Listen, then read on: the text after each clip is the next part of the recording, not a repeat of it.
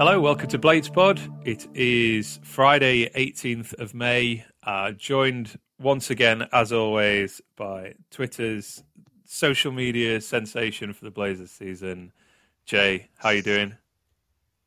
I'm all right. I don't think I get that award though. Have you seen the amount of content we've got out there? Uh, hello, your your uh, rapid rise to uh, internet stardom is something that every every budding analyst should aspire to. I think. Internet stardom, that's good. Over a thousand followers now. That's that's a, a very uh, a very good achievement, I think, for for this season. Everyone loves a tackle stat, Ben. Certainly do.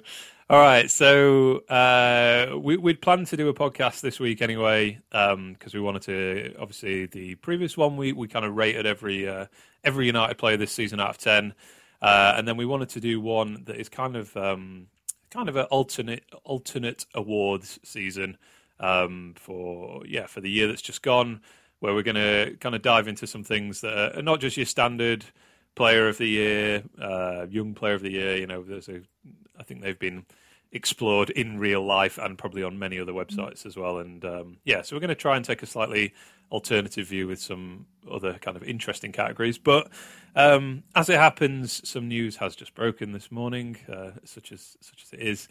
Uh, and yeah, maybe we can just uh, react to that a little bit. So Chris Wilder is is not going to leave Sheffield United to take over at, at League One Sunderland, which is apparently the most attractive job in football in the last few weeks. But he's um, yeah, he's uh, going to sign, according to Sky Sports report that just come out this morning.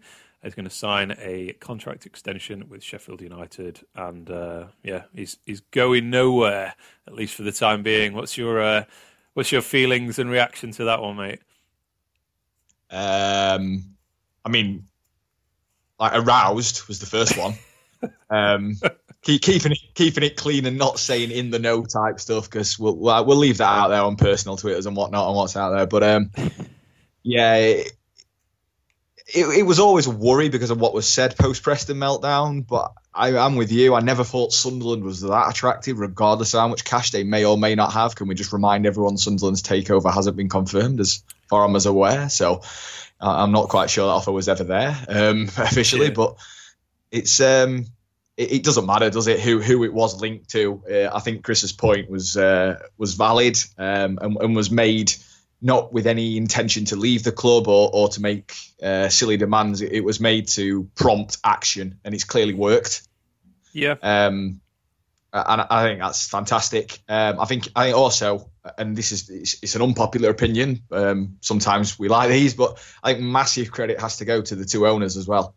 Um, regardless of, of, what we might think personally about this wrangle, they are businessmen. This is a massive business. They've, you know, there's lots of money invested, so they have their own right to argue over it. But to come face to face, sit down and, and agree something, and realise that this is probably the best period the club's been in in a very long time, mm. even better than when we were actually in the Premier League in terms of potential sustainability for the future. Yeah, it's uh, it, it, takes some balls to swallow your pride and, and to ignore your wallet for a while and say we need to do what's in the best interest of the club for the next two years. Mm. I understand they have business interest within that, but uh, huge credit to everyone involved, and uh, that's that. Really, we can all be excited now and, and, positive about the new season rather than negative. Yeah, I mean that's the, that's one of the reasons why I've not really engaged with this Wilder to Sunderland thing because you know this, there is obviously this ownership uh, wrangle, if you want to call it that, ongoing, but uh, two owners trying to get the maximum value out of their asset are not going to damage the value of that asset by uh, driving away or, or letting Wilder leave, I guess, without you know making uh, assurances or allowances that will you know try and get him to stay here. So yeah, for me personally, I'm I'm relieved that this is now going to stop being a thing. The idea, yeah. it's just. I mean, I, I tweeted this to you earlier, but I've been very, uh, I guess, aggressively reluctant to actually talk about this on the podcast. I mean, I know right at the end of the last one, you know, you, you kind of just uh, covered it off in 60 seconds or so. But um, I remember having a, I think I'd like uh, essentially planned out an entire monologue about why I thought this was just ridiculous and annoying. um, and I, I, sort of held off from using it because I, I just didn't want to give any credibility to what to me was just a nonsensical rumor, like Wilder to Sunderland. Mm. You know, and it, it's one of those things where somebody says something, somebody puts a small bet on it, Sky Bet or whatever, so his odds plummet. That then yeah. becomes headline news on various outlets. It gets questioned by local journalists. You know, the, the, the fact the question at all gets brought up, if you like, oh, are you off to Sunderland? That in itself is a story, even if it's kind of uh, you know dead battered back to the uh, back to the bowler, that kind of thing. Um, so yeah, it was it was uh, something I just didn't want to engage with because I thought it was completely absurd. Um, and you know, the the sort of flip side is yes, it has been used or manipulated in quite a quite a clever way, I think you could say, by Wilder to kind of get this situation where he obviously feels he can move forward with, um, you know, this summer and future planning of the club. But yeah, the idea that he was going to leave us to take over a League One team, and and Sunderland as well, who sure they have some money, but or they will have some money potentially if this takeover goes through. Sunderland, they're a total mess. They're paying like Jack Rodwell forty grand a week or something. I was just what a, a, messy situation for him to go into. I, I just thought it was complete nonsense, mate. And uh, yeah, I'm glad that uh, yeah we can now move on and just keep talking about um, United's future rather than all you know. Well, just wanted to punch ourselves in the face, I guess. Yeah, yeah, couldn't agree more. I think that yeah. I, I do think there was a, there was some merit to the Sunderland link um, with with the owner. I, I do think there may have been informal conversations, not not as far as offers, but as you say, it. I don't think it was ever a thing. I don't think Chris Wilder ever wanted to leave Sheffield United. Um, no. This this this wasn't even a thing, you know. I think Premier League clubs have been linked before, and I, you know, at, at the lower end of the scale, I don't think he wants to leave Sheffield United. I think he just wants Sheffield United to go in the same direction he wants to do. Yeah, and it, that's it's as simple as that. And I think that I think what this is is an interim solution. There is still a boardroom issue. It will be ongoing throughout next season, possibly the season after. You know, it's a legal argument. These do not go away easy. No. Um, but I, again, yeah, I know some things, and there's things. There's people out there on Twitter who know some things, but I won't discuss that here. All I will say is clearly both owners have communicated to Chris Wilder that regardless of what happens, they want him in charge. Mm-hmm. Um, which is, you know, if you think you're at work, you know, and there's a an ownership wrangle going on, but both sides are telling you no matter what happens, we want you, we will back you as much as we possibly can in any way you want help with. We're here for you. That's all you want to hear, isn't it? Yep, absolutely. All right, let's uh, let's let's move on from this uh, this good news and get into uh, our season awards for 2017-18 uh, just gone. All right, so yeah, we we sat down and kind of uh, hashed out some categories, I guess, and uh, yeah, we're gonna run through these now. Um, we're both gonna give. Well, we, we're going into this blind a little bit, aren't we? Like we did with the uh, with the player rating. So I have no idea what you've chosen for these categories. Um, we've got a few kind of runners up as well, and a few of them are sort of a top three. So yeah, we'll see. Hopefully, this will spark some interesting debate.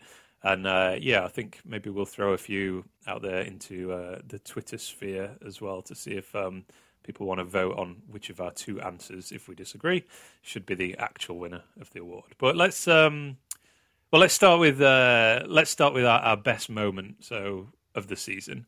So I yeah we we decided to do a, a top three for these, but in the interest of uh, well, in, in, the interest of being interesting, I guess, um, we we decided to do uh, best moment that doesn't include winning 4-2 at Hillsborough because clearly that is the best moment of the season. I I don't think many or indeed anyone would would disagree with that. So maybe just before we get into best moment actually we can just spend a couple of moments just reflecting on how ridiculously good that win was and yeah, something that we will presumably remember for well potentially the, the rest of our United supporting lives I suppose. A, historic, unbelievable win that yeah, I, I didn't see coming at all. Did you? Were you confident going into that game?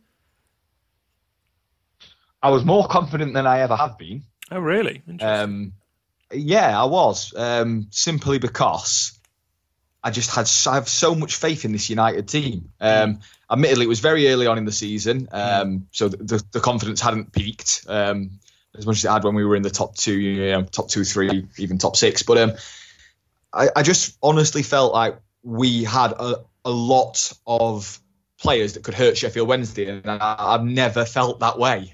Normally, where it's a very attritional kind of game plan from us, yeah. Um, regardless of home or away against Wednesday, and it has been very effective, you know, under Warnock and whatnot. But it's, it's always quite an attritional game without much quality, to be quite frank. Mm. Um, but yes, of course, there was the just sheer bloody nerves. Um, you know, we we were the we, are the dog and duck. We have no right to go walk into this stadium with the millions of pounds that they spent and our three pound seventy four team and, and go and do what we did. Um, so before the game there was nerves, and then in the first five minutes, I don't know about you, but my nerves settled completely because we mm. dominated, just dominated. Yeah, I mean that that is uh, you know we scored four goals, but could easily have had a, a couple more. You know. Uh, Brooks forced a couple of good saves. I think Clarke actually missed probably probably an easier chance, or maybe even two easier chances than the, the ones he actually scored from. But yeah, it, I, I, was uh, I had quite low expectations for this game. Actually, I'd, at the time it felt like a weakened team. I, th- I, think it might have been Baldock's first start, so that was a bit like, oh, you know,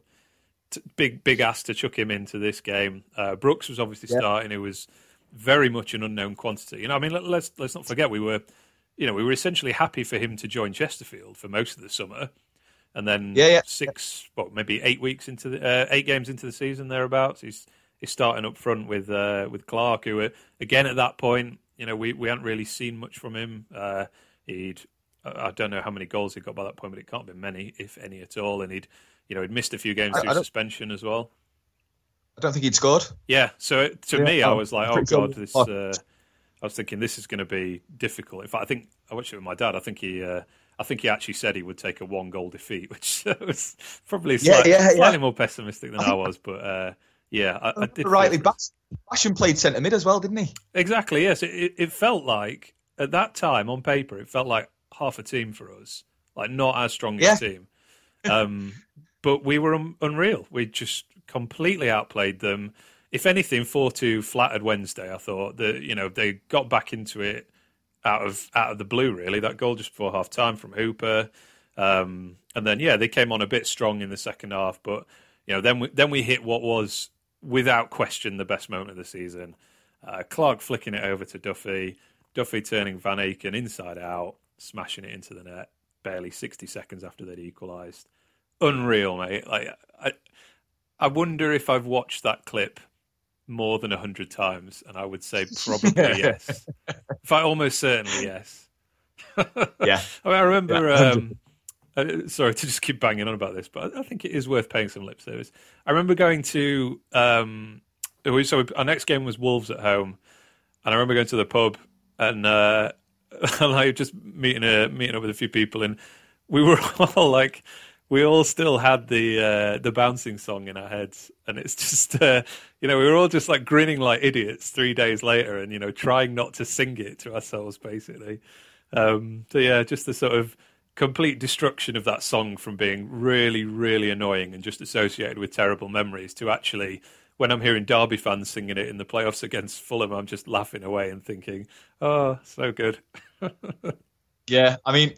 I the best thing is obviously there's all the memes that came out after, but uh, the Billy Sharp tweet about Mark Duffy putting his kids to bed. they were up bouncing at two in the morning was absolutely unreal banter. Yeah, I saw that resurface Just, this week. Actually, I don't know why somebody oh, as, as, it should. Yeah, that should be an annual thing now. But um, I mean, as well, just in the you know, I know we want to cut, don't want to go on about this, but just to as well, I mean, talk about best moments of the season. I, I decided I was going to do nothing to do with this game because there was more in this game that could have been the best moment.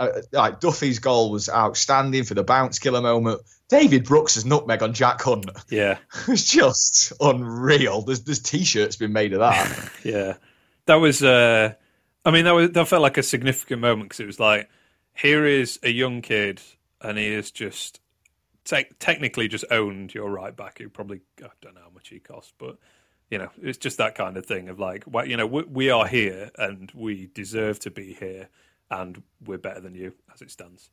It was, uh, you know, just such a, a satisfying moment in an incredibly satisfying win, and yeah, yep. one that we will continue to bang on about for many, many years. I think. Um, oh but, yeah. But okay, let's let's. So that's uh, that is that game, which is yeah probably the well certainly the best moment of the season. But here is my alternate best moments of the season. So uh, yeah, I picked three of them. So in reverse order, Uh, I have Leon Clarke's hat trick versus Hull at home. Now I've picked this for because it was the first time I've ever seen a United player score a hat trick in person, which is bizarre but true. And then about two weeks later, he did it again against uh, against Fulham. But um, yeah, it was also the uh, the culmination of a, a, just phenomenal second half performance. We obviously won that game four one. We were one 0 down at half time. We played pretty well, but you know it, it, looked like we may be about to slip to a, a home defeat. And then we just came out in that second half and just overpowered them. And Clarke, you know, some of his finishing in that game was fantastic. He, was just, you know, just yeah. firing them in from all angles. Um, so yeah, that was that was my number three. Um, second place, I've got uh, David Brooks winner versus Leeds. Um, yeah. So uh, very class finish. It was his first senior goal, I believe. Uh, gave us a, a, deserved win against, um, well, at that time, what looked like a promotion challenging team, I think. Uh, and it sent us to the yep. top of the league on Sky. I mean, it was very much a like, again, we're here, we we deserve to be in this position. We are an upper level championship team as it stands. Um, and then my uh, yeah, my number one moment of the season that wasn't bouncing day um, was Sharp's second goal against Derby in the home game quite early in the season. So this is where um, we were two one up at the time. Uh, Carson, the Derby keeper, had gone up to kind of challenge for um, for a throw in. We cleared it, played it to Sharp, who's got a. He still had a lot to do, but there's an empty net running towards the Kop, and he ducked inside and just stuck it into the goal from from about 40 yards, um, and then ran. You know, continued running towards the Kop, who everyone was just going absolutely mad. I think it was our first. I think this was like our first game against a, you know, so-called proper championship team, a, a team where. Um, I looked through the team sheet beforehand and was like, "Oh God, you know, look at look at some of these names that are, are playing for Derby. This is going to be really difficult today." And uh, and we completely outplayed them. And yeah, this moment just sealed it. And I remember it being a, just a a great a great celebration. You know, one of those moments where you sort of without without realizing it, uh, it, it just feels like a a massive, almost season defining goal. And you know, for one of those moments for your captain Sharp to uh, to prove his his critics wrong that he's never going to score in the championship. Um, yeah, that that was my uh, number one moment of the season that didn't involve Sheffield Wednesday. How about you? Um, good ones, by the way. Some of them uh, definitely ran through my thinking as well, and some of them are similar. So I'm on, on the same page there. I went, I went uh, reverse order. Number three was the uh, the first game of the season, actually, mm. the one 0 win at home to Brentford. Um, just because what that meant you know, Brentford are, are, quite a highly rated championship side with some excellent technical players, and everyone before the game was saying this was going to be a difficult game. Um, and looking at the fixtures at the start of the season, you know, Brentford, Middlesbrough, Cardiff, mm.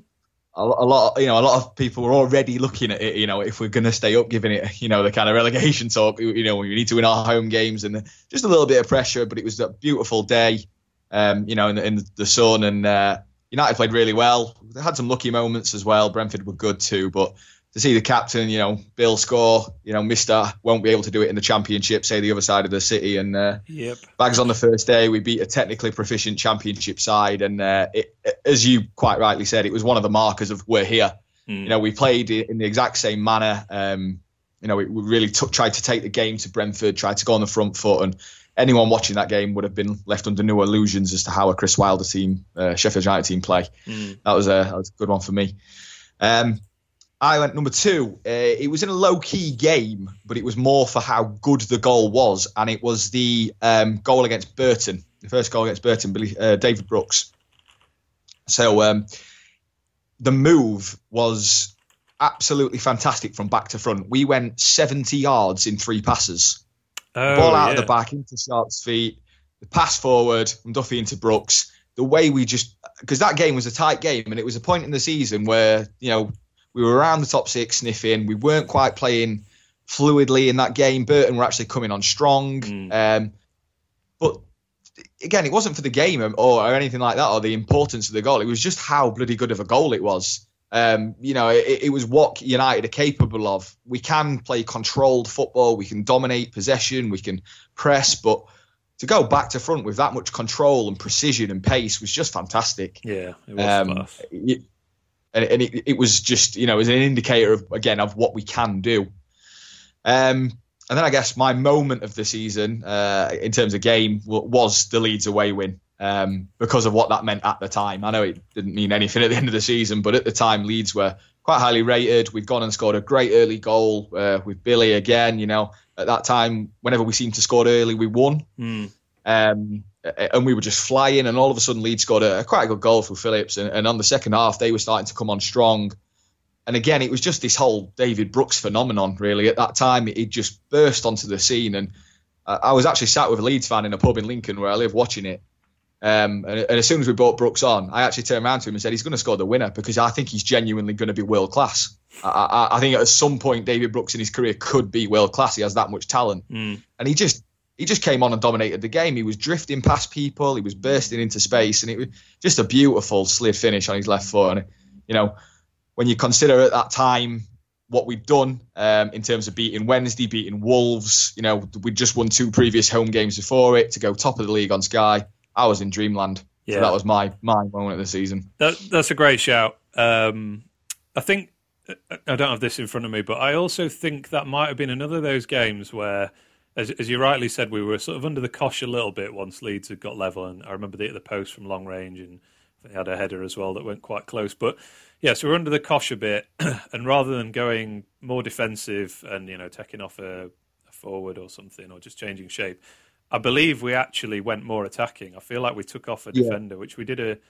Uh, we also did against Wednesday, by the way. I think we took uh, did we take Wright off and brought Duffy on, and that we did. Uh, that was a two all, um, or, or near thereabouts. It was when we were under pressure anyway, um, and yeah, so you know, maybe this sort of cost us in some other games, but it was at that point it was a statement of like, yeah, we're we have a, a way of playing that we believe we can score goals and stay play. You know, the best way for us to play is is on the front foot, and yeah, to do that on Sky, go top of the league, you know, kind of suddenly right in the media spotlight was, uh, yeah, fantastic moment. Hundred percent agree with that one.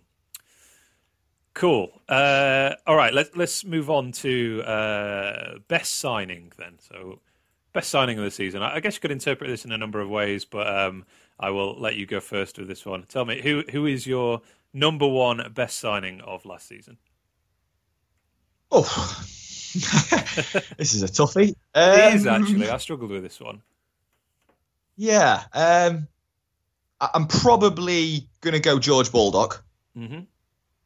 Um, basing that not particularly on statistics as we discussed last week, um, but more on impact um, and, and, what I expected. I guess my expectations when we signed George Baldock, um, as you do, you kind of read, up, you know, ex fan forums, so a couple of MK Dons forums, and they were raving about him uh, in terms of his energy, his pace, his athleticism. But I didn't think he was going to bring much else other than some legs, really, especially after Freeman had just had the season he had. Mm. Um, and we lost Freeman. I think there was a little bit of clamour. It was Basham had a couple of games at right wing back, yeah, and it was did. a bit of a yeah, it was a bit of a contentious issue. You know, Bash is he's an hard worker. He'll try hard, but he, he's not a right wing back in terms of that that skill level that's required there. Um, and just just George just came in steady start, but just kicked on from there. And he almost he's almost gone as far as probably making that position his own next year as a starter. Mm. I think it will depend on pre-season, but I think Chris will find it very hard to drop George Baldock after the season he's had. Um, he, he, definitely can improve, but as a what free transfer from MK Dons, I mean, I, I just can't. I, I, can't describe that many people value for money wise would be a better signing than George Baldock. Yeah, I, I actually also went with Baldock as well. Although um, transfer market, which is not always accurate, but uh, it reckons we spent a, a small amount of money on him, uh, about six hundred grand, I think. Um, but, oh, I, I did, I did think there was a fear, and I said free yeah. transfer. I did think there was a, but I can't remember it being reported as anything large whatsoever. Yeah, exactly. I mean, I, you know, I, I, took that into account, and I, I, still think he is my number one signing of the season. I mean, you know, his his, his physical attributes are exactly what's required um, for for our system and the position, and yeah, I, think you know if he produce if he improves his production, sorry, then it's it's just going to be an unbelievable player. Um, and yeah, he's, he's young enough to have that scope to improve as well. And yeah, we spent you know next to nothing on him essentially in, in modern football terms. Is he is he 23, 24, George Baldock? About. I want, I want I want to say 24. He is. He's 25 actually, just gone. But yeah, plenty of uh, plenty of football ahead of him for sure. Um, what about your? Who else was in your sort of consideration for this one? Seeing as we we both agreed on it. um, I, controversial. Enda Stevens. Yeah. And Enda Stevens. Um, I know this is going to split opinion. Some people have high opinion on Stevens. Some people have less so. But I think, I mean, he was a free transfer from exactly. League Two Portsmouth. Let's not forget that. I mean, I know they got promoted, but League Two Portsmouth, and what did we expect? You know, again, I just thought he was going to be brought in to provide backup to Lafferty. Quite frankly, mm. um, when we signed him, I, I, didn't think Lafferty would be good enough for the championship, but I didn't think Stevens would overtake him. And you know, from from the first games of the season, Enda was number one choice. Chris Wilder knew exactly what he was going to get out of Stevens, and, and, clearly had been after him for a while. Um, and he was he's been un- unbelievable, really. I think he's played the second most minutes in the side behind yeah. Jack, Jack O'Connell. Um, as we've discussed last week, I won't run through all the stats again, but he's got good assists within the team and should have had more. Um, puts in a good percentage of, of, accurate crosses. I know some people label sometimes at him that he might come inside a little bit too much, but I think you have to, you know, understand that tactically you may be getting asked to do that as well, rather yeah. than just whipping it into areas and wasting the ball sometimes. But I think he's been great. Um, yeah. You know, as you quite rightly inform me, his age, there is still some room for improvement, but not young as I thought. Um, but I get the clamour for competition for him because I don't think Lafferty is a championship player, but I certainly don't think we need an improvement if we don't have much money to play with. Yeah, no, I had him on my uh, kind of runners up list as well. Um, some some of the other ones, um, I mean, we, we would have struggled without Stearman. In all honesty, uh, you know, I kind of I can't remember where I maybe we talked about this on the last podcast, but yeah, we, we, we're quite fortunate that O'Connell and Basham were able to play as much as they did. I mean, O'Connell obviously played every minute, but I think Basham probably only missed two games or thereabouts. And you take those two out of our back three, and suddenly we'd be looking at what would it have been? Uh, Jake Wright, you know, maybe Hennigan, and one other, I guess, in that defence without Stearman. So to me, that's yeah. proved to be a really, a really good signing. Um, which again didn't cost us very much money. Uh, he knew exactly what you were going to get out of him, a, a, good quality championship defender. So yeah, I think that's that's in the conversation. Um, ter- I just have to give a shout out to this, seeing as he's he's no longer with the club, even though we uh, you know we talked about a little bit on the last podcast. But in terms of value for money, I would actually have Clayton Donaldson as my my runner up best signing of the season. Fifty grand, scored five pretty crucial goals, gave us cover when we needed it. Um, you know, you can't ask much more for the level of you know outlay that we had for him, I guess. Yeah, no, I, I, can I can appreciate that. I think me and you were on the same wavelength with Donaldson, uh, Ben. To be honest, uh, again, some some other fans aren't, and that's fine. It's all about opinion, but. I, I sometimes you have to look at age, value of players, where they're at in their career, and say what more could we have asked. Yeah. Um, yeah. Has Clayton Donaldson ever been a technically solid player who doesn't give the ball away? No. You know, and he's in his pro, in his pomp at Brentford, um, and, and in his kind of later years at Birmingham, he was just a beast. He was a running engine who was strong and fast and who played the lone man role better than anyone. Mm. Um, and he, he, he, did his job for us. You know, 50 grand, five goals. It's in, in, modern football, that's completely valuable. I mean, he's the what? He's the third high scorer in the team. Yeah. At the age of 34, 50 grand. Yeah. It doesn't matter what his return is. He's, he's for his minutes per goal ratio, he's done quite well, to be quite frank. Definitely. Well, he's done more than uh, than some other players have done, which is a, a good segue into uh, worst signing award. So, so I, am going to double down here on uh, on what we went through with the last podcast. My my worst signing of the season is Ched Evans. Da, da, da. Um, so my my reasoning for that is because uh, I, I, think a lot of people will probably think James Wilson here, I reckon. But unlike Wilson, Evans didn't score a goal. It cost us money, and we can't send him back. We're stuck with him.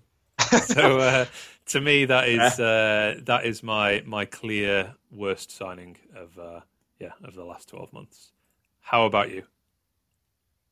Um, yes, yeah, I, am going to agree. Um, also, yes, we all know the Ched situation, what's gone on in the past. Um, but Ched, Ched was with us from the summer. Um, yes, he didn't have a preseason because of his injuries, but he, he, was with the squad a longer period of time. So in terms of style of play and, and training with the boys, you know, learning the intricacies of, of how we play and where he needs to be, he was in the fold a lot longer than Wilson.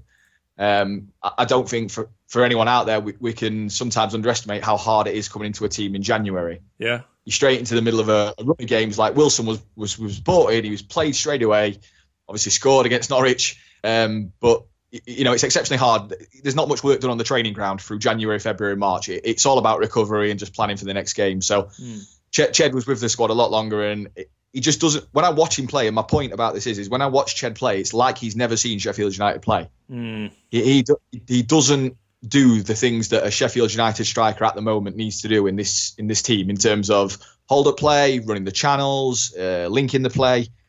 I, I, know I know he could before, mm. so the talent probably is there, which is why I think Wilder did the interview the other week about him staying and, and hoping he can improve and push on. I think we all hope that there is something still there, but he was extremely disappointing, and it did bring, regardless whether it's right or not, some negative media as well. Mm. I'm surprised that he's not on the um, transfer list with some of our other players. I'm I'm not, and the only reason I'm not surprised, despite our protestations about potentially him him him being shot now at this level, is I think I think this is probably why I'm not a football manager. This is this is good man management from Wilder, and he's yeah. also backing himself. Um, you know, when we signed Cheddar, and there was not uproar, but there was a you know discussion points about it. Chris was very very staunch in the fact that this was his man. Mm. This wasn't a club choice. He chose Ched. Him and Paul Mitchell, they backed Ched. Uh, and I think Chris is just trying to protect his man and defend his own decision. And, and if it comes good, let's be honest, we'll all be saying Wilder's a genius. Absolutely, and we'll all be very happy. Um, who, yeah. who else was in your uh, in in the conversation for worst signing? Do you think anyone else? Yeah, this is this is a real tough one. Um, and again, I'll get shot for this on Twitter. Um, well, that's what this award's for to to create some yeah, controversy if, if we are doing this season alone, worst signings of the season, Ryan Leonard has to be was very. Uh, honestly, Ryan Leonard would be closer than James Wilson for me. Yeah, um, because we spent a lot of money on Ryan Leonard. We chased him for so long. Seven hundred and fifty thousand pounds for us is a lot of money. Mm. Um, you know, could we have plowed that money in some wages and got a, a better striker, for example? Possibly. I, I, you know, Ryan Leonard's money has not been integrally played, has it? Uh, and what he's done in the games that he's played has shown nothing so far. Yeah. Caveat, you know, the caveat: Chris Wilder is a very knowledgeable person. His recruitment is normally sound. I'm sure Ryan Leonard will become a fantastic player for us.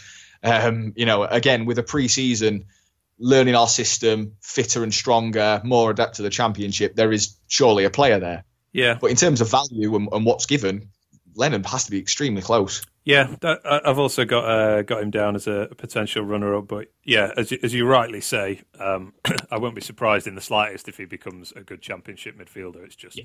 right now we haven't seen anything of that, as we talked about last time as well. Um, the other one I've got here is uh, is Ricky Holmes, um, who you know, yeah. yeah, it didn't cost as much money, but we've barely seen him. He, you know, don't think he was even making the bench towards the end of the season.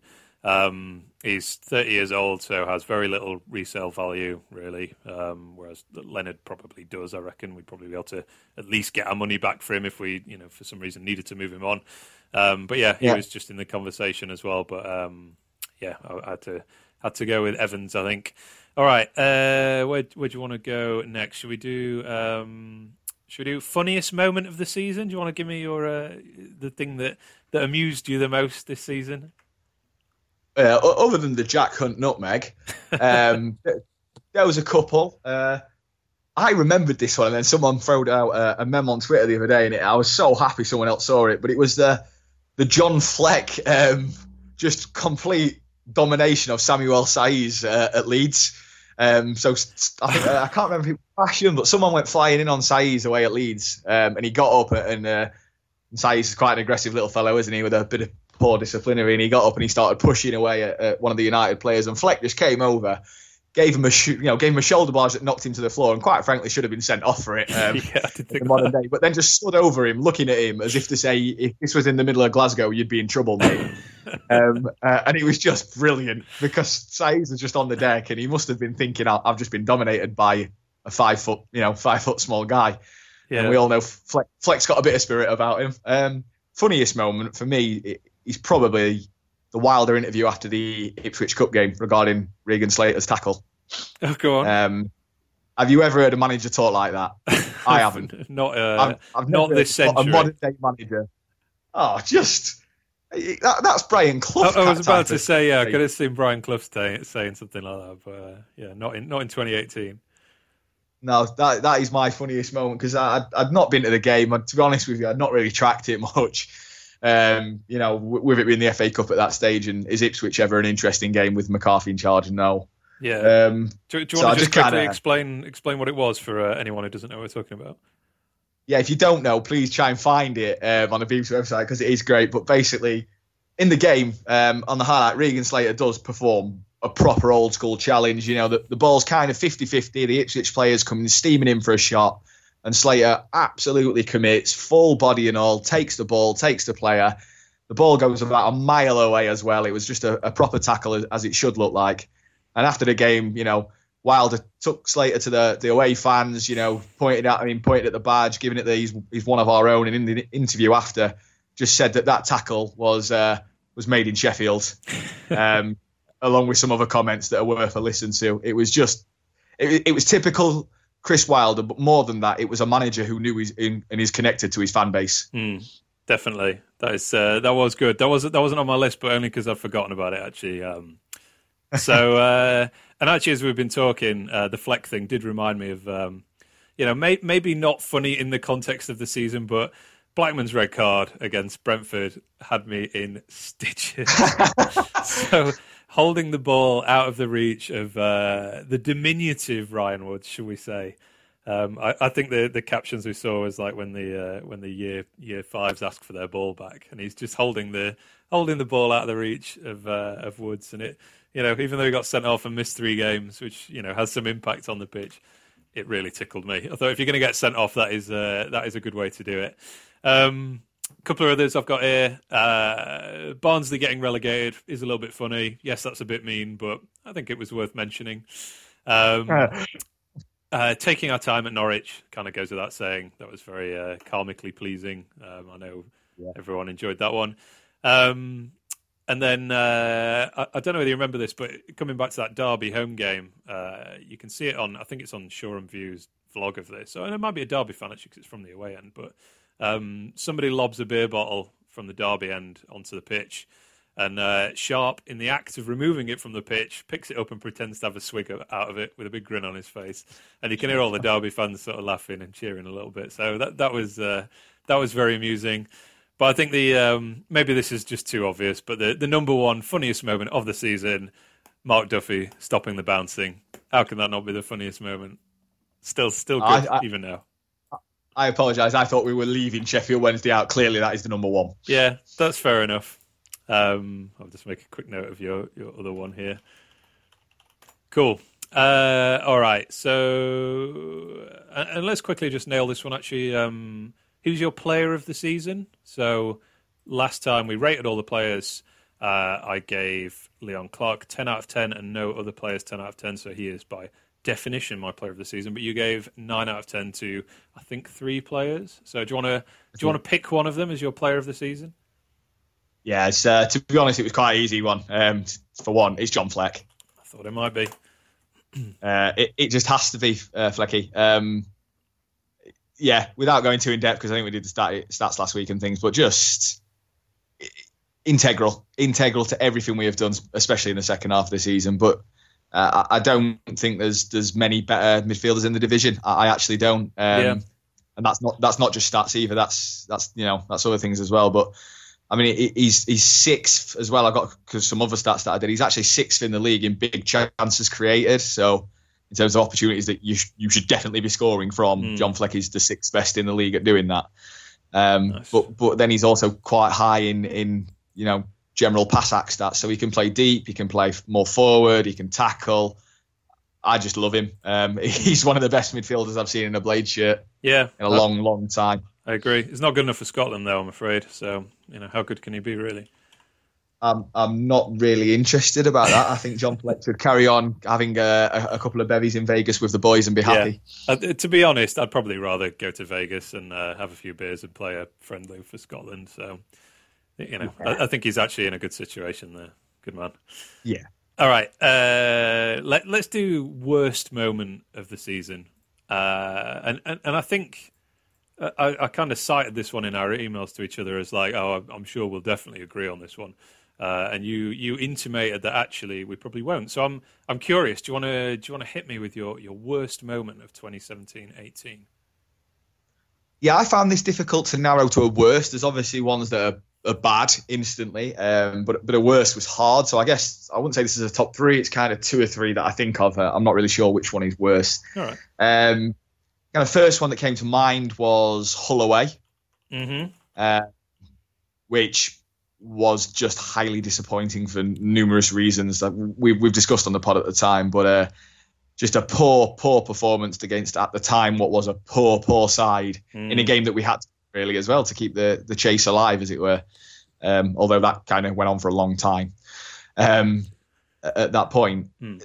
another couple of ones would be, I think, for me, Forest at home, not because of the performance, but because of what it meant at the time. I think around that time I realised we weren't going to make the playoffs anymore um, because we weren't good enough. Results yeah. were just flying against us at that time, so I weren't happy at that. I thought you were going to say Forest um, at home because it was bloody freezing and kept snowing, even though it was like March or something. But that's a good reason. well. the, the, yeah, there was that as well. I mean, it was just a time of year, and I think at that time, you know, the pressure was getting on and, and we were dropping um, yeah. a little bit like flies um, around that time.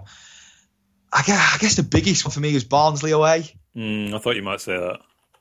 Um, yeah, I mean, I'm picking moments. I say moments. I'm picking games really at the results, but Barnsley away again because of what it meant at the time. I, yeah. I, again, after, after, Barnsley away, although we went and beat Middlesbrough after, that was it. That, that we was a sick no, wasn't it? Yeah. You know, we went two one up and then we lost to a well, by definition, a very poor team. Ended up getting relegated. Yeah, although my number one actually was Cardiff at home. Oh. Yeah, exactly. Even for that reason makes me angry. Yeah, that's yeah. that. That's those are good shouts. So, um, I've gone with this is probably the most obvious to me, but uh, Paul Coutts' injury was my worst moment of the season. Uh, I imagine a, a, lot of fans that will spring to mind for them as well. Um, I mean, whether whether or not you buy the argument that this kind of killed our season, uh, the, the, truth is, I'd rather not have to have that discussion. You know, I'd rather he'd have just been carrying on playing, uh, and then we could have seen if we'd have dropped off, even with him still playing. Um, but yeah, it was kind of just that he was playing at an absolute peak level, uh, and he was just such a, central component to our team at that point. And it was it was just gutting to realise we weren't going to see that again for the rest of the season. And you know, without wanting to, you know, bring everybody down, you know, possibly ever again. I mean, we, you know, I know it's apparently as leg breaks go, it's not uh, not as bad as it could have been, but there's no real way to know for sure that Coutts is going to return to that level this season. I mean, I certainly, I certainly yeah. hope he does, and I think, you know, from, I would imagine it's probably more likely than not that he does. But yeah, that was that was a real kick in the teeth, um, and it, it just looks even worse in retrospect than it did at the time. I think. Yeah, no, it's a fair point. I mean, I, I did think of it, and to be honest, I, am quite reluctant ever to discuss it. Not not because of how bad it was, but because it does bring up that argument, doesn't it? Yeah. Of what if? Um, and, and I don't I don't think it's as simplistic as that. But yeah, for an isolated moment, it was sickening. Um, just just for Couttsy himself, more than our season. You know, to see a player playing quite clearly at the peak of his powers, um, being central to a team's success over the last you know 24, 48 months, it it, it was sickening, and it, and it was. It, yeah, I, I, don't want to talk about him, but it was an absolutely shocking challenge. It shouldn't. There's no place for anything like that in football. It shouldn't have been done. It wasn't by accident, um, and it, it, it, was sickening to see. Controversial. I actually thought it was just uh, just trying to block a shot, to be honest. But that's all right. We can I, we can have different. He was, he was he was trying to block the shot. I agree. I'm not saying he meant to break anyone's leg or anything, but I, you know, we've all played football. I don't think you stamp down like that without having half an idea of what could happen. Fair enough. I, won't argue with that. Um, some of my my other ones I just want to quickly mention. Uh, you know, losing nil nil at home to Wednesday was was pretty embarrassing, I guess. um, yeah, it just I actually just do want to mention that just very quickly, and this is a good context to, to kind of point it out. It was one of the great kind of readjustments of uh, expectation and, and rewriting of perspectives of, of, of recent years. I think like you know they were they were supposed to hammer us in both games, and you know they yeah. they came out of that like like they'd beaten us, and you know I think a lot of United fans also bought into it, which was quite frustrating because f- from my point of view, I was like, brilliant, we won at their place, they didn't win at ours, four points off them, now we can get on with the rest of the season. Hopefully, get in the playoffs. The, the thing for me with derbies, I always maybe I'm alone in this, but I always feel this like when you when you're playing away at the at, you know at Hillsborough, it's kind of like a free hit. Like you you I expect us to lose. So if we get a draw or if we win, it's phenomenal. But if we lose, it's like well, it's at their place. You know that that was always probably likely to happen. And the the opposite is true as well. If we're playing at home, losing at home is like the absolute nightmare scenario. Like a draw is okay, a win is obviously great, but yeah, losing at home is like the ultimate embarrassment. So that was something I was extremely keen to avoid. Unless we forget, we were we were very close to actually having that become reality. But for the the great save by Moore late on as well. So yeah, that was you know I've put that in there jokingly as a bad moment, but actually for me I was like, oh okay, pretty happy with that. Four points off Wednesday. Thank you very much. Enjoy the fight for 16th place or wherever it is you're going to finish. Um, and then the the other two I've just got here: the defeat to Barnsley, obviously. Uh, the late defeat to Bristol City uh, was very gutting and would actually be my real runner up, I think, for worst moment, as we'd been brilliant and they had not been brilliant at all, and we just got completely stung. Um, and then the, the yeah. other one I had was conceding so quickly against Millwall in the home game. Uh, I just want to bring that up because I think it's worth reiterating just how close we were at this point. You know, we, we went ahead in that game. I think that would have taken us level on points for Millwall, which would have been possibly into the playoffs or certainly level with the teams in the playoffs you know, win that, and we would have been right in the playoff mix. I know that's a cliche, but that was it was literally yeah. true in that case. And you know, that was only a couple of games for the end of the season, so it was a real it was a real boot in the face to concede immediately uh, in that game. But there you go. All right, th- th- yeah. that's negativity corner done. I think for the rest of the podcast. So hopefully we didn't lose too many people there. Um, do you want to give me your your top three games of this season? And again, you can interpret this how you like. But yeah, do you want to do you want to run those through for me? So, so number one, Wednesday away. Uh, mm-hmm. that that just wins the award, doesn't it? Number two would be Leeds away. Um, yeah. It's just any day, any any time we beat we Leeds and Wednesday in the same season away from home is that's a season to remember, regardless of finishing position. Yeah. Um, we're doing we're doing games now, aren't we? Top three games. Yeah. Um. Oh, there's a couple now that could, could, could kind of go in the third one, but I would, I'm going to say, because I was there, and it doesn't get talked about that often, but I'm going to say Villa away. Yeah, it was a good game. And the reason I'm saying that is to be 2 0 down away at Aston Villa as a Sheffield United fan would normally mean, at the very best, a 2 0 loss. Yeah. At the very worst, a tonking. Um, and quite frankly, we were brilliant at 2 0 down. Mm. You know, it, I, it, was the first game I think that John Lundstram got a lot of credit from the fans as well. Um, Donaldson as well. Yeah, it, and it was just it, it was it, again it was another another part of our season that was underrated. Um, was was just the, the, constant belief that we could play. Although we never actually got back into that many games this year, we're not one of the best sides at, at getting back into games. So that was another reason that I loved it because we actually showed a bit of fight, a bit of resolve to get back into a game rather than just trying to win it, playing the good football that we do. Yeah. Um, it doesn't get spoken about often that game actually, but just a huge result. I mean, it's Aston Villa. These, this is a massive football team. Absolutely. I'm just going to look this up, but I, I, believe that was sort of that kind of ended a, a losing skid, I think, or thereabouts. So, yeah, it did. It did indeed. Yeah. So our previous our previous four games, uh, lost at Preston, lost at home to Bristol City, lost at Millwall, drew with a relegation place Birmingham team, lost at home to Fulham, so our previous five games, sorry. And then the game before that was the Coutts injury. So that was, yeah, yeah I, like you say, 2 0 down. Uh, I was watching on Sky rather than there, but 2 0 down, I was like, ah, oh, flipping out, we're, we're going to get an hammer in here. Like, it's, it's just all unraveled. And then, yeah, to fight back and arguably become the better team in that game as well. And then, yeah, we you know results picked up slightly into the new year as well. So yeah, I think that's a good shout. Um, my my three, uh, I also uh, Wednesday uh, away is the first game, which uh, you know objectively was an extremely good game. Even if you're watching it as a neutral, I think it was just a a great. It had, it had drama, but it was also a great example of attacking play from United. Uh, you know, kept the foot on, kept on the front foot, kept trying to score goals all the way through the game. Uh, really good. Had to give a shout out to, uh, even though we didn't get anything out of this game, the the five four game with Fulham. it, yeah, I mean, yeah, that was it, was, was, it was close. That was unlike anything I've ever seen in person before. Um, it's just a, a an incredible game in in every sense of the word. Really, I mean, you know, nine goals is always going to be entertaining, but it was it just had it all. Really, you know, it had mistakes, it had great strikes. As it happens, we ended up seeing you know some of the best players in the division. Uh, you know, playing for playing for Fulham, and I guess for us as well, of course. But um, yeah, the only reason I'd have this in second place is. Uh, you know, two of our goals were, were very late, and whilst we were, you know, we still had a shot at equalising. I think, or I felt we were still in the game you know, it, it was sort of five uh, five two at one point, or for a, a little while there. So yeah, changed changed late on, I suppose.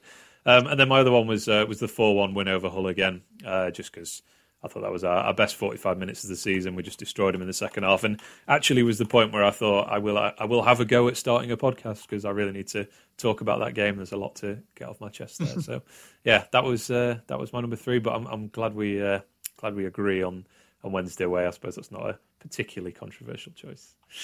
Um, all right. Uh, what about biggest surprise of the season? So this could be good or bad. It could be a result. It could be a performance or or anything really. But you know, to you personally, what was your surprise of the season?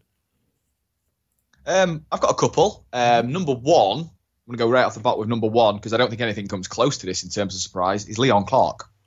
Yeah. Um, at, at no point in the last previous 12, 24 months, if you said to me, Leon Clarke will be your main striker in the championship, would I have expected 19 goals out of him? Yeah. Um, and, that, and, that's not a detriment to him because he actually was all right. He was very good at the end of last year and in League One did score goals, but he was quite integral to the you know the way we played as well with his link-up play. But uh, he's outstanding. He's never scored this many goals, and he's never definitely scored this many at this level. Definitely. You know, he's absolutely out, he's outscored strikers worth 15 million quid. Yeah let, us it doesn't matter. I, I know I have the stats behind big chance conversion and shots per got. None of that matters. He's outscored people worth tens of tens of millions of pounds. So if, if Leon was 28, quite frankly, we'd be fielding bids of 10 million for him. Mm. Quite easy. Oh yeah, absolutely. Um, I mean, and also uh, to come back to some of your stats. I mean, that's that's in a team, Sheffield United, that don't create as many big chances as um, as a lot of other teams in in relative yeah, league position true. do. So yeah, his his return sort of outperforms the the chances that he would expect to get if he was playing for Fulham or you know Brentford, in fact, at teams like that. Yeah, that, that's very true. Um, and, and on that front, as well as a, as we do like to do on this pod, uh, when we have our, our more favourite players, we do like to give a bit of a defence of them. Um, this whole this whole big chances missed thing that we talk about. So yes, I know that that's that start, but in terms of fan conversation, we talk about we miss sitters um, and things like this. So Leon Clarke has missed, I think, the second most big chances. Um, but if you look at the top 10, in that top 10 is Vydra, Diogo Jota, Lee Gregory. The list goes on, but in essence, what I'm trying to say is also the top 10 goal scorers for the yeah. league. My, my, uh, if you look at the Premier League, it's exactly the same. The person who's missed the most big chances in the Premier League is Mohamed Salah. Mm-hmm. He's also scored the most. I guess my point I'm saying is you don't miss big chances if you're not there. Yeah. Um, and this is the, the key part of this. Leon, you know, yes, we're creating for him and we're playing well for him, especially towards the, the end of the season. But Leon's there and he's he's not been there previously in his career, quite frankly. He, you know, his movement's good. He completely gets the way we play, how we work it in, work it out wide to come back into the middle. He's completely integral to that. Um, and I just think, honestly, you know, we're on we're all on about buying strikers in the summer. Granted, it is needed, and and we'd like improvement or variety in that area, but we cannot discount the fact that we've just got the second highest top goal scorer in the league. Mm, indeed, that certainly was a big surprise for me as well. What, what, did you have a couple others you wanted to chuck in?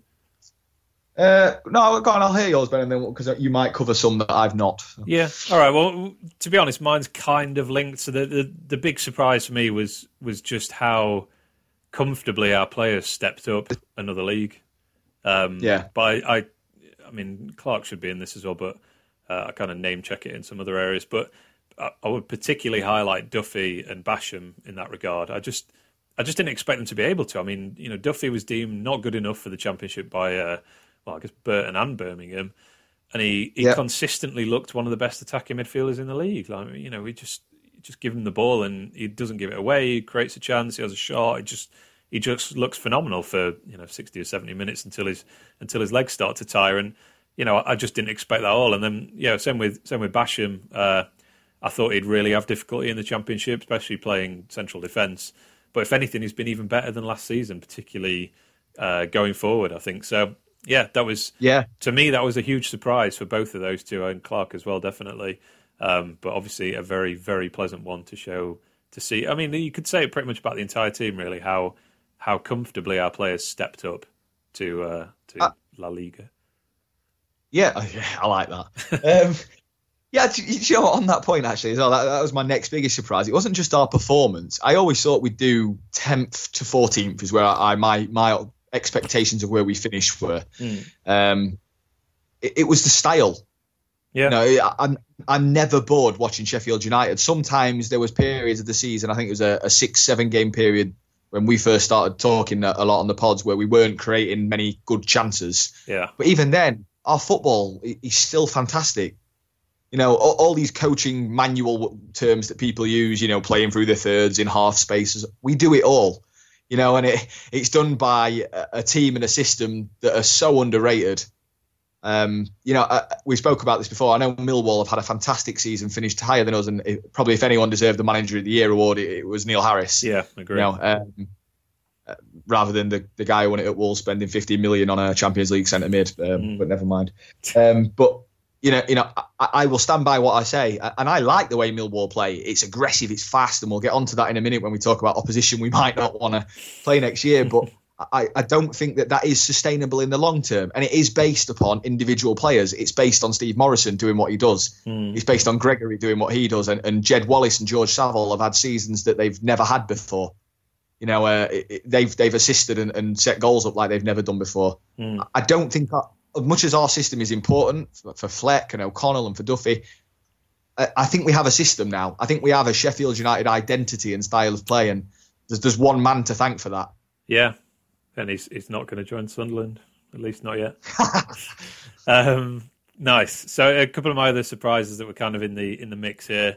Uh, that whole defeat was a was a genuine what the hell moment. Uh, you know, did not expect that at all, and then the ensuing fallout as well among uh, you know Wilder lobbed some comments in there that essentially intimated that. Uh, well, I mean, he, he he literally said maybe I've taken this group of players as far as I can. And I mean, if you imagine if he'd said that in the last couple of weeks, it would have been yeah. a it would have been a nuclear detonation, I think. Um, but yeah, that was a surprise. Uh, Burton looking half decent at Bramall Lane. That really took me by surprise. I know we won that game uh, 2 0, so, you know, fairly comfortable. But at that point, I think they were the lowest scorers and had the worst defence in terms of goals conceded as well. And they looked okay. I was really surprised. Um, and then the other one was just uh, I was surprised how quickly opposition decided to play defensively against us at Bramall Lane. It took yeah. about it took about eight games, I reckon, uh, to go from oh these guys were in League One last year, easy win, to we start with a point, we will hold on to that point, and if we can nick a goal, we will hold on to those three points and play super defensively. You know, if, if you contrast that with how uh, Brent, I mean, maybe it's just not in Brentford's nature to play, but how Brentford played in the first game of the season, where they were very gung ho and like we're, you know, we're we're coming at you the whole game basically to uh, Norwich is obviously the most obvious example, but then we kind of saw it for the rest of the season. You know, teams would no longer look at the lane as an opportunity to uh, to get more than one point. So yeah, I was I was surprised how quickly teams decided to do that. I mean, it's fine. You know, it's a legitimate way of playing, and um, you know, certainly if, if we'd done similarly in some of our away games or or had the ability to do it, we might have finished in the playoffs. But yeah, I was just surprised how quick it was to uh, to get to that point. Yeah, uh, yeah, couldn't agree more. Um, again, just just just falling into that that, that style of play. It's it, I, have never seen it before at Sheffield United. We're the team that sit back. Mm. You know, we're, we're, the attritional team. We're the team that play percentages that dig in and fight and, and all those words that you you kind of associate with a Sheffield United team. We can do that, but that's not us at all. We're the team that dominate the game. We, we don't care who we play. We're, we're going to go and have a go. And, and, the Fulham game was the best example of that. Whether mm. that's cost us or not, I don't really care. I don't want that to change. Yeah. Um, I think if you carry on playing like that and eventually the backing comes, Chris Wilder will get it right and we, will eventually be very close um, to yeah. being a Premier League team. But that Fulham game was just. I've never seen it in my lifetime. A game uh, just end to end basketball. It was. It was yeah. basketball. It was end to end. And when you see these Premier League teams, you know Everton fans up in arms. They finished eighth in the Premier League, but they're bored. Yeah. You know West Ham fans are bored because they're never going to win anything, so they want to be entertained. And we've got a side that, regardless of who's in it and how much they cost, they go out there, put 120% in, and try and take the game to the opposition. I know I'd rather support. Mm, supreme value for money for my renewed season ticket. Can't argue with that. Yeah. All right, let's. Uh, we've got a few more, so let's uh, let's let's whip through these fairly quickly then. So, um, who was your best opposition player this season? Uh, it must be based on a performance against United, so not just some random performance you saw on Sky. Yeah, um, this one was a slightly difficult one. Um, predominantly, I've been to home games and watched away games for iFollow, so it was a bit of a. Some you know, sometimes you can't quite see who the players are on iFollow because you don't have the commentary as well. Mm. Um, but I, I, would probably go with Ryan Sessegnon. Yep.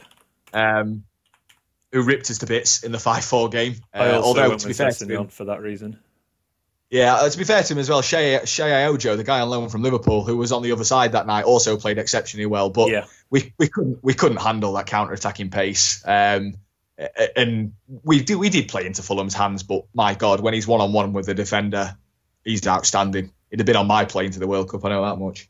Yeah, I, yeah. Not not to segue too much into that, but yeah, I, I, would have been okay with that. I tried to just for fun the other day. I tried to do one of those pick your England twenty three thing. Yeah flipping heck.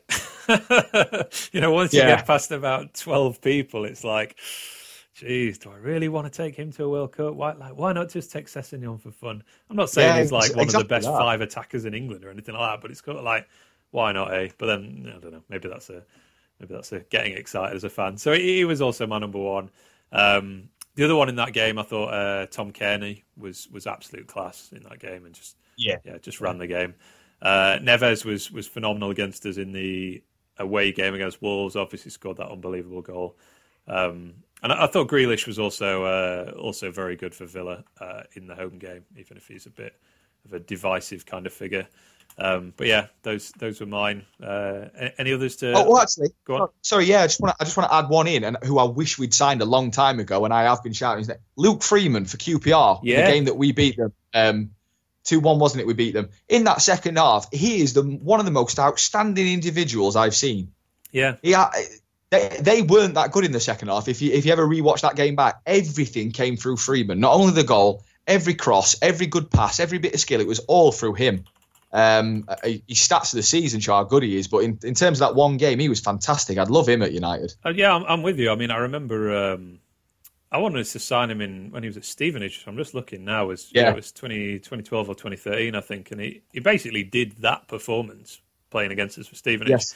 He is still pretty young. He's only 26. Um, yeah, yeah. Uh, he's been so, around for years. I remember he left, he left Arsenal at 15 to go to Gillingham. I remember that. All right. Nice. Yeah, that, that that's uh, another good shout. Someone else I'd considered actually. Um, give me your team that you're most looking forward to playing next season uh, obviously, we're recording this before the playoff finals, so may need to have some artistic license here. But yeah, the, the team you're most looking forward to playing. Sheffield Wednesday. Ooh, it's bold.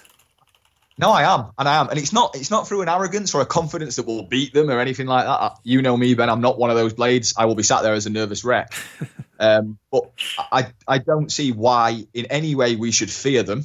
Yeah, they will be better. I've got no doubt, but we shouldn't fear them. And also, it's what we wanted for seven years of sitting in League, well, six years of League One. We wanted the derby. Yeah, you know, yeah, we want Premier League, whatnot, but we want we want the derby. We want Leeds away. We want these big games, and there's no bigger game than Wednesday. Um, and, and also because we didn't beat them at home this year, I want to beat them at home. Nice. Um, you know, I, I, want that Bramall Lane feeling. We've had it before, and it, it's there's no there is no better feeling. I know the away game people will say that, but because it can't be shared in the stadium with as many blades, it, it sometimes isn't the same. Yeah. Um, and I, am sure Wilder's the same as well. I'm sure he's itching to get that Bramall Lane derby win. Yeah, absolutely. Funnily enough, we're going to come on to the team that you're not looking forward to playing next season, and I have Wednesday as one of my teams. I don't. Oh, right. Okay. One of my my notes here say, uh, "Who on earth looks forward to derbies?" And the answer is you, obviously.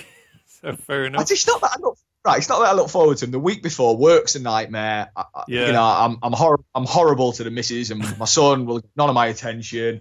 You know, I should, I'll be an absolute wreck. But just just like it is the greatest game in the world if you win. You know, like yeah. you said, in the pub smiling three days after the Derby win at Wednesday. Life's never as good, um, and I, I, want that Bramall Lane. I'm not saying we're going to get it, uh, but I want that Bramall Lane win. I want that performance. I want that sharp goal. I, you know, I, I want huge things next year, um, and, that'd be one of them. So I, I can't enough. not look forward. That's good. Who are you looking for? Yeah, my my answer is far less interesting. To be fair, um, it's Nottingham Forest. I think we owe them after two below par performances uh, and letting them nick off with four points from us. Uh, particularly that, that game in the snow that we talked about, we were just we were just rubbish. Uh, I always like games with Forest. You know, there's there's a, there's a sort of healthy rivalry there where it's like I think everyone's quite up for it, but it doesn't exactly ruin my weekend if we lose to them.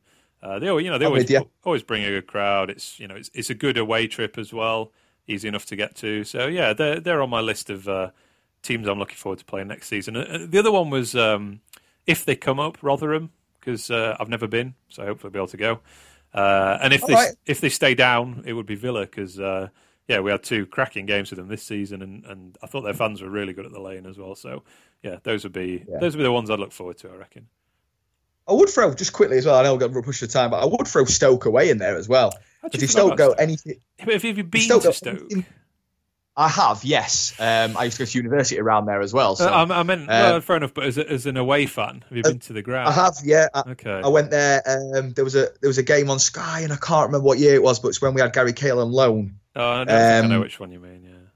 Yeah. And it was the game where Cahill was just phenomenal, headed everything. It's where Stoke had Rory Delap. Mm. Um, but if Stoke go anything back to that kind of atmosphere again, the Britannia rock, it's absolutely rocking.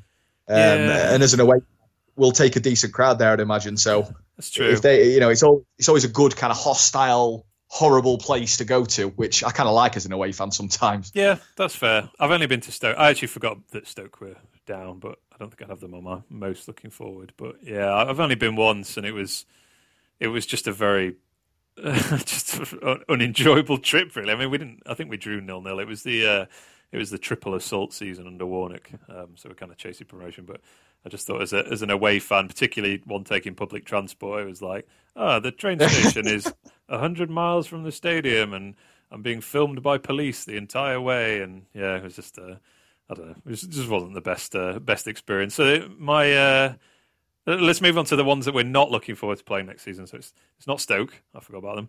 Uh, it's Millwall. I know we just mentioned that as well. Uh, but yeah. I think unless we get better uh, in terms of uh, our ability to win headers at the back, which we talked about last week, uh, I just think this will be two more very tough games.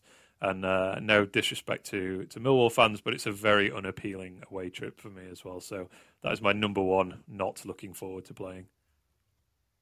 Yeah, uh, that, that, was that was one of my number ones. Yeah, I mean, I'll, I'll be honest again. I, I kind of like the more old school, hostile type atmospheres, as long as you're all right, obviously. So Millwall away can appeal at times, but um, it's you know it's not one of the nicer grounds, is it? Um, not really. I've actually only been once to, and it wasn't to see United. It was uh, it was with my missus, who's a Reading fan, and it was when we were living in London, and uh, she wanted to go, so I went with her, and it was just like.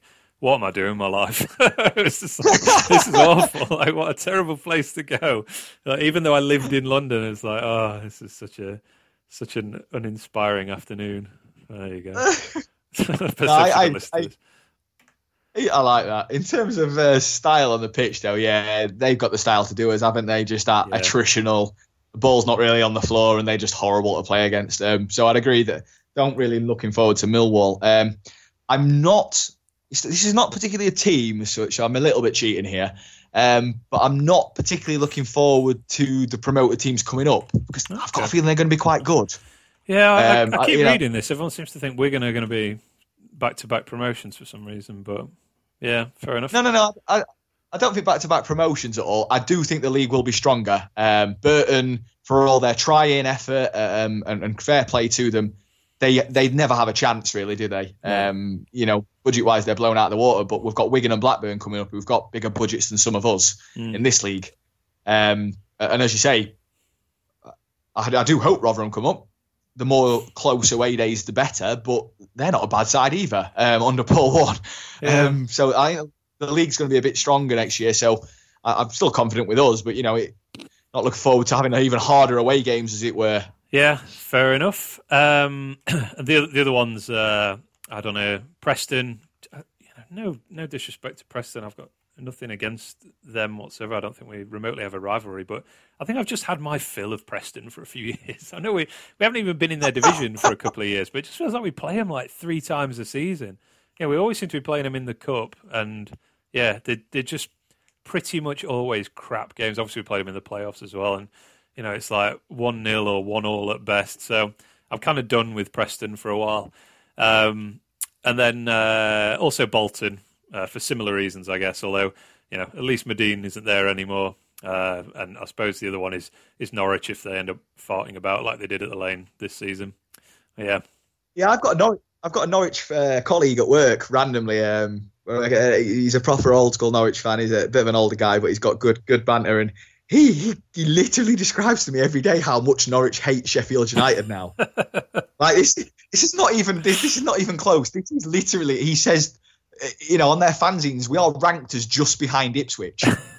It's the second most hated team. I absolutely love that. yeah. I think And now a that few teams think that about. it. forward to the Norwich game. Yeah, that's I, weird. I, I can't wait. Excellent. Um, all right. Uh, top three goals scored by United this season. Let's rattle these off. Yeah. Um, okay. So number three would be I think the Leon Clarke one against Hull, where he drives in and um, sorry Bristol City it was, where he Uh, yeah, drives in yeah. and smashes corner. Um, absolutely love that one. Um, although that would be joint with David Brooks away at Millwall, which was a great finish. Is that is that a joint Um, third? That's a, that's a joint third. Yeah. second is going to be Lee Evans against Middlesbrough, first goal, Okay, and first is going to be Mark Duffy against Sheffield Wednesday. Fair enough. I, I didn't actually. I, I was. I guess I was going on technical quality here. Obviously, Duffy's, Duffy's goal was amazing technically, um, but it doesn't make my top three. I have uh, I have Evans as second against Borough. That's my number three. So this is uh, yeah, that that was just like a quality short corner move, I guess, and it got played back to Brooks, who did that phenomenal Cruyff turn that sent the um, Borough defender basically into the stand. Uh, played a great ball on his on his weaker foot, and then Evans with that controlled volley into the corner was yeah, just all around technically fantastic goal. Um, number two is Sharp's volley against Leeds in the home game, which again was like I I think he'd just come back into the team, and we'd obviously only played a couple of minutes. It was one of the first times he touched the ball, and an incredibly difficult ball to just welly into the net like he did. It was yeah, brilliant goal. And then my number one is uh, is Lee Evans versus Borough because um, yeah, the, the long range volley. We talked about it at length on a previous podcast, but I don't think I've seen that technique from any player in any game ever, and I've certainly never seen it with my own eyes. So yeah, possibly my number one United goal uh, in the time I've been watching United. I think, but certainly my my goal of the season. Uh, any any others to quickly name check, or are you are you good there?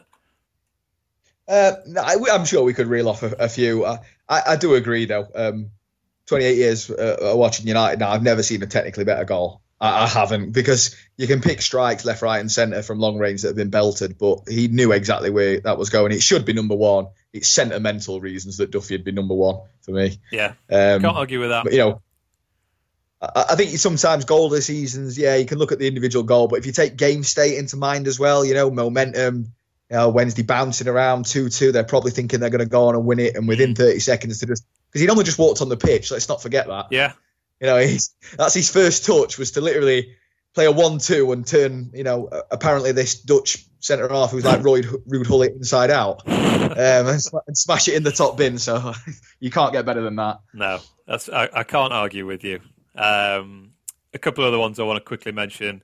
Uh, Duffy's long range goal against Reading away was brilliant. Um, Clarke's finish against Bristol City I've got here as well, and I think also Fleck's free kick against Wednesday, which is a just a brilliant, brilliantly pure strike. You know, just to smash it into the corner of the net. Fantastic goal. So yeah, didn't quite make the cut, but worth mentioning. I think. Um, Yeah. Right. Let's do. We've got a couple left. Uh, do you want to give me your three things that you've learned this season? Uh, and this can cover anything you like. Let's try and do these. Yeah, yeah. I'll, I'll rattle through these. Um, number one, I think we've already covered it, but I've learned this team is more than capable at this this level. Yeah. Um, and not just to stay up and not just to battle in the mid table. I think I, I've wrote a bit of an article that hopefully gets published in the next few days, but we've discussed it as well that this is a top 10 side in this league and, potentially above with a couple of improvements slash additions. So, Yep. you know, the most surprising thing for me, it, it was just how how good we are basically against teams that are at this level. Um, Yeah. on, on that theme as well, uh, we, we never did this at player ratings last week, but was uh, was how good Chris Wilder is at managing at this level as well. Mm. Um, uh, we never graded, you know, graded Chris Wilder. I know some fans have on on various uh, things like Roy Roy B. Gibb has, has given him a grading as well, um, and a couple of other guys have. Dead Bat certainly has, but just uh what a manager he is at this level. This Mm. this isn't just a, a a guy managing the team who's a Blades fan, uh, you know, who had a decent side in League One who can motivate people and, and say passion and point to the shirt yeah. he's got he's got tactics. Uh, he, he knows what he's doing. He's implemented a style of play that others around the league want to emulate, and they, as you quite rightly said, they now try and negate us rather than play their own game Mm. against us. Um, it's just, it's just outstanding. Uh, and I guess number three, three like I learnt this season, um, is how, how together this team is. Mm. Um, I, I've tried to go a bit organic rather than stats on this. So I think we all saw in League One at the back end of League One the celebrations together. It's quite easy to, to celebrate in victory, isn't it? Yeah. Um, you know, it's quite easy to have a laugh at and have banter and be together when you're winning. We've had some dull moments this year. We've had runs where we've not been as good. There has been the Coutts injury. There's been arguments. There's been fallouts. Um, but clearly, this squad are together. Uh, you can see that at the minute. They're all out on holiday together. I'm sure Mm. the club pay for that, but they're, they're all there together. and they want Imagine them not paying No. for it. Well, yeah, great. But they are, you know, they they, they want to be there, don't they? Not many Yeah. teams are doing that this stage of the season. Uh, They clearly, you know, they're a together, tight knit squad. Um, probably drink a bit too much Peroni, but we all guilty of that.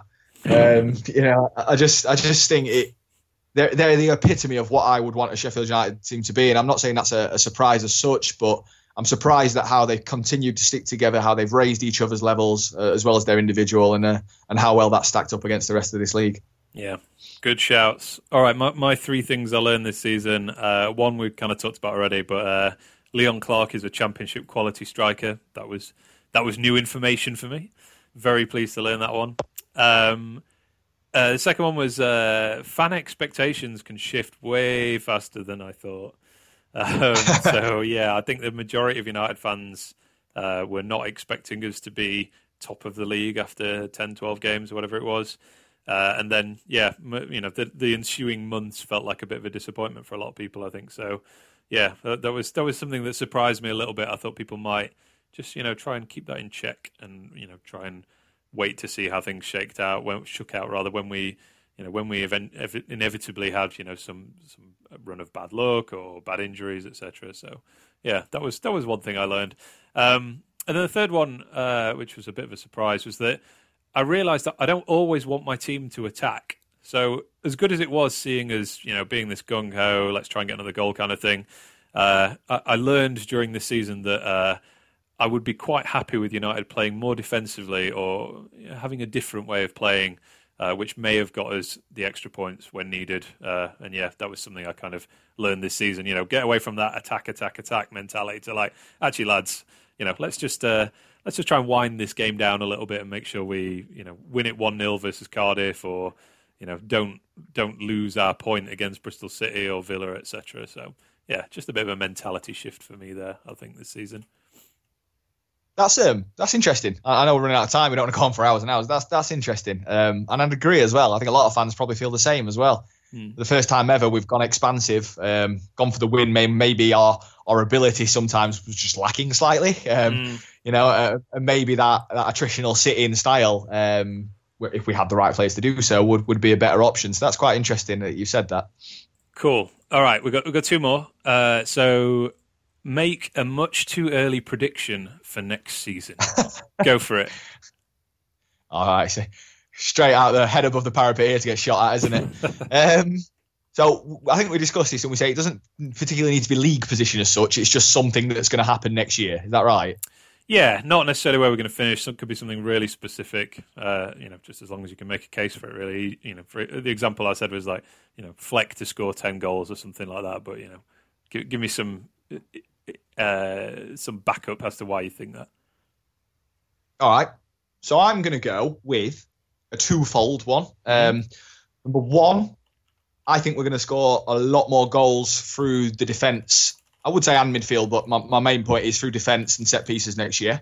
Okay. Um, the reason I think this is A, um, we've been poor this year. It's been an area to highlight. It's been discussed in interviews from the manager through to the, the team itself, um, through to various kind of fans and analysis pieces. Hint, hint. Yeah. Um, that uh, that it is. It's not an area that's going to kill us, um, but it, it's uh, it's something to improve on.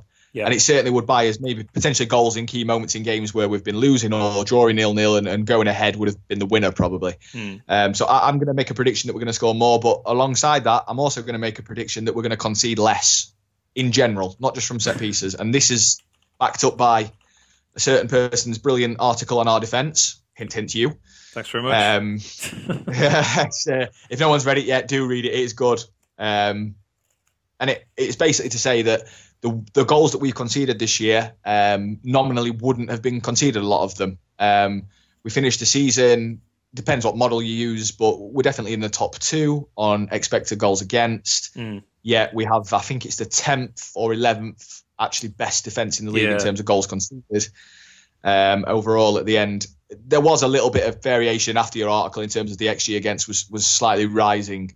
Mm. Um, but I do think that our defence is better than it's proven to be. Um, that, that's to do with our domination of the ball, but it's also to do with the chances we're giving away. We defend the six yard box quite well. Uh, not many goals go in. There isn't that many defensive mistakes, and I actually think we will sign a centre half in the summer who's yeah. good in both boxes, who could potentially help with that um, as well. I, I think that's going to happen 100%. So uh, I think we'll concede less goals and score more from set pieces. You, have uh, you've given the two that I also had down here. oh, okay. so I had, uh, yeah, my my prediction was we will score more than ten goals from set pieces next season. So I'm I'm confident enough to put a number on it. So just to just to flesh that out, uh, we only scored nine goals this season from set pieces. So maybe that's a you know a conservative prediction, really. But yeah, we finished 21st in the league in set piece goals, and there's just no way that's that low next season, given you know how many corners we win, how attacking we are, etc. I mean, the only kind of counter I'd give to it is that Fulham themselves only scored 10 goals from set pieces, so just one more. Um, but yeah, I can't see how we score so few next season. It just doesn't seem possible. Um, actually, my my other one was uh, yeah, being defensively better, but specifically defensively better away from home. Um, so we yeah we considered 35 in 23 away games, which is only nine teams were worse than that in the whole league. Um, I just think we'll be we'll be better tactically and, and smarter game management wise away from home and you know try and close these games out rather than leave ourselves open next season. So I think that number comes down next season as well, unless something goes bizarrely wrong. Um, and then the other prediction I got written down is that Chris Wilder will not be the Sunderland manager, but you know that's actually been at least partially proven this morning. So that's not a very not a very too early prediction at all. I don't think. Right. Hey, hey, hey, thirty percent already, Ben. You're better than me. nice. All right, and then the last thing uh, we're just going to hit this week. Uh, maybe we should have done this last week, but better late than never. Give me your rating for our season out of ten. Eight. I've also gone for eight. Go, give me, give me a logic. I don't think it can be a 10 because I think a 10 out of 10 season is, is winning promotion, even if expectations weren't that at the start. I agree. Um, and I do think there has clearly been a tail off post December, whether that's Coutts, form, whatever it may have been. You know, we've all looked at this. There has been a slight tail off that did cause some some pretty poor results. Um, uh, you know, I'm, I'm, not talking about games where we may have gone in expecting to win and didn't. I'm talking about games we really should have won against sides that were poor yeah. at the time. Um, and because we didn't get them results, I, I, don't think I can quite give us a nine either because I don't think we've been consistently great all season. However, let's be honest, uh, the, the, big results this year have been fantastic. We all know what they are. Mm-hmm. Um, and overall, we as we've discussed throughout this whole episode, we've played great football. We scored a good amount of goals. You know, we're in the top 10 for goals scored. We're also in the top 10, 11 for goals conceded. So we're entertaining, if nothing else. Hmm. Um, but I think, you know, summed it up quite nicely before where this team play as a Sheffield United fan would want them to play. Yeah. We get stuck in. We're highly active. We're full of energy. We're full of ideas. Um, lots of pride and passion to play for the club and the manager. And I, I just think that it's uh, it's everything I could ask of a United team. So I can't rank us lower than an A. It, it's not been perfect, but there's always room for improvement, isn't there? And I genuinely think we will improve next year. Um, I think that this team can learn and adapt, and that the coaching staff will will see the things that we've seen. You quite rightly made a great point about the away form, um, especially against the top top ten kind of teams. So there is improvement, but what a season it has been overall. Yeah, no, you, have you've, uh, you've summed it up beautifully there. I think uh, you know I excuse me, I, I, expected us to be sort of lower mid-table, uh, kind of like you said earlier. Uh, I thought we'd have difficulty scoring goals this season. Sharp and Clarke go and score 32 between them, I think it was in the end. Uh, and we spent most of the season near the top of the league, you know, literally the top of the league. It's only in the, you know, the last sort of five or six weeks, I guess, that we sort of slid away from the playoffs. Um, you know, we, we look like we've belonged against all but the top three teams, and, and even then we should have beaten Cardiff. So there's you know there's no shame in not being as good as Wolves and Fulham, to be honest, whatsoever. Um, we humiliated Wednesday, took six points off Leeds. Um, so yeah, I've, it was a, it was an incredibly enjoyable season, even if we didn't get what we, I guess, what it looked like we might have got out of it. I mean, I'd have given I'd have given it nine out of ten if we'd made the playoffs, and yeah, ten as you say if we got promotion. But so eight is uh, yeah, I think it's just a, it's been a very very good season, even if you know it's easy to go, oh, we finished tenth. You don't get to finish in tenth. Well, well, no, but as we've kind of discussed in these eighty minutes or so, uh, there's a lot of great memories there, and some things that I will probably never forget. I guess in you know as long as I'm watching United. So yeah, eight out of ten seems seems good to me, and uh, yeah, I think I think that's it, mate. We've um, I believe we have hit every single category looking through these. Yes, indeed, we did. Um, that was great. I really enjoyed that. I hope other people do too. It was fun to. Uh, I think that was a, a, fun way to review the season without just going, you know, month by month or running through every specific game, etc. So, um, yeah. Any any sort of final thoughts to uh, tack on the end, or all done? Uh, I, I think we've said it all, mate. Probably much more than we needed to. Um, yeah, it's, it's, it's, a very positive day, isn't it? With Wilder, you know, hopefully definitely committing. Uh, you know, he's agreed at the minute, so hopefully gets that signature done soon, and we, we can hear from him soon as well. I'd love to hear some words from what he's got to say. Mm. Um, but let's look forward to a, a, a you know an interesting summer. Um, from what I'm from what I'm hearing, I don't want to do it in the know on your podcast, but from what I'm hearing, it could be an interesting summer with some some some key transfers. Uh, you know, a World Cup as well. It'll be interesting if nothing else. Um, but more than that, now we, have got a positive a- attitude, haven't we? we you know, yep. Wednesday nights we're ready to drop drop their drop all their memes on us of us crying and whatnot, but uh, it's not. It is not so. Uh, the city is still red and white, and it is uh, very much. We're still on the march with Wilder. Nice. I'm already looking forward to um, Stocksbridge away in July. Bring it on. Um, I, I, guess just before we finish, I, I should just say um, I, I, was, and I guess you were as well, but com- completely blown away by um, how many people listened to the last episode. Uh, so I, think the last time I looked, it was about 1,200 people, which is is phenomenal. I mean, that's more than most teams brought to Bramall Lane this season. So, yeah, if if you uh, if you listened to it last week, or indeed if you obviously you've listened to this one and any previous episodes, then uh, yeah, thanks very much. I'm I'm incredibly humbled, I guess, by the amount of people who listen to it, and uh, yeah, thanks very much to yourself as always, yeah. mate, for um, elevating the discussion and uh, giving me somebody to. Uh, yeah, chat United with on, on Twitter, over email, on these podcasts as well. So uh, yeah, it's, it's been good, and uh, thanks to everybody for listening. Yeah, definitely want to second that. It's uh, it's been a pleasure this year to kind of have interaction with a lot of Blades fans. It's mm. amazing how many knowledgeable knowledgeable Blades fans we have out there. Um, you know, we, we, don't claim to be experts, me you, Ben. We just, I think we just cover some some good topics, good debate, and we kind of express ourselves well. But there's a lot of blades out there that do the same. Yeah. You know, you, you covered a lot of the guys' content that's out there. There's there's a lot of guys doing interesting stuff for United fans. It's it's really good you know, we all love the club, and it, it's so interesting to read some of these funny things or maybe some of the more factual things that I do. So it's really interesting. Um, a, a, bit of a bit of a loving as well. I, I think everyone listening to the pod should should kind of give you a like, a, a, retweet, and also just just drop some comments for you about how good you are at what you do. This this has been. It are genuinely been. It's been been one of the most enjoyable interactions I've ever had with any kind of football fan. It's uh, a lot of clubs in the Championship and Premier League do their own podcast. You know, they've got four, five thousand followers. It's not easy to do. Um, all the editing that you do, it's fantastic, and you deserve a hell of a lot of credit to put in your time to to give enjoyment and entertainment to others. So well done yourself, mate. Cheers, mate. That's that's very kind of you. Um, and maybe this summer I'll invest in some slightly better technology so we can have some even better sound quality going forward as well for next season. Um, all right. Uh, where, where, can people follow you on Twitter, mate, if they're not doing already? Of course they are already, but just in case there isn't anybody that, that's missing out.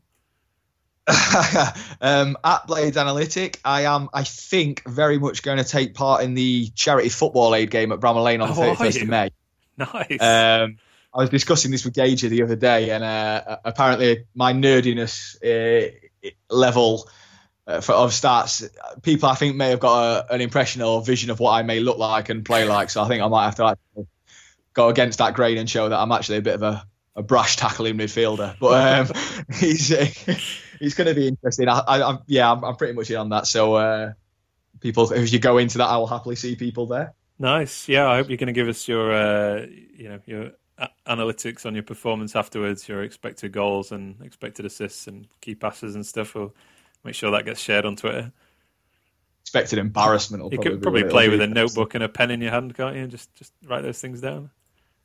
I, I think that my stats would be pretty, pretty, pretty poor, really. So I'm probably just going to be extremely quiet on that. Zero, sit in the changing zero, room, zero. My hands. Yeah. nice. All right. Uh, yeah. Please do go follow. Um, go follow Jay at Blades Analytic on Twitter. Uh, you can follow the official Twitter feed for this podcast as well, which is at Blades Pod. I think we're approaching 500 followers actually, which is, is pretty awesome. So if if anybody wants to uh, give us a retweet and help me help me get there to that magic 500 mark, that would be pretty nice as well, I think. But yeah, we've we've uh, these podcasts seem to get longer and longer, mate. But they're uh, they're very enjoyable to record, and it, it, seems like people actually do listen to them as well. So I was pleased to see that not only did so many people listen last week uh, to the last episode, but most of them listen right to the end as well, which I think is uh, is great credit to both of us for our ability to spin it out and keep people interested. So yeah, thanks thanks very much to everybody for listening, and uh, thanks to you again, mate, for giving up so much of your time. No worries, bud. Thank you very much, everyone, and uh, enjoy a very uh, good summer, guys. Nice one. All right, I'll talk to you later, pal. Thanks again. Cheers, mate. Bye. Cheers. Bye bye.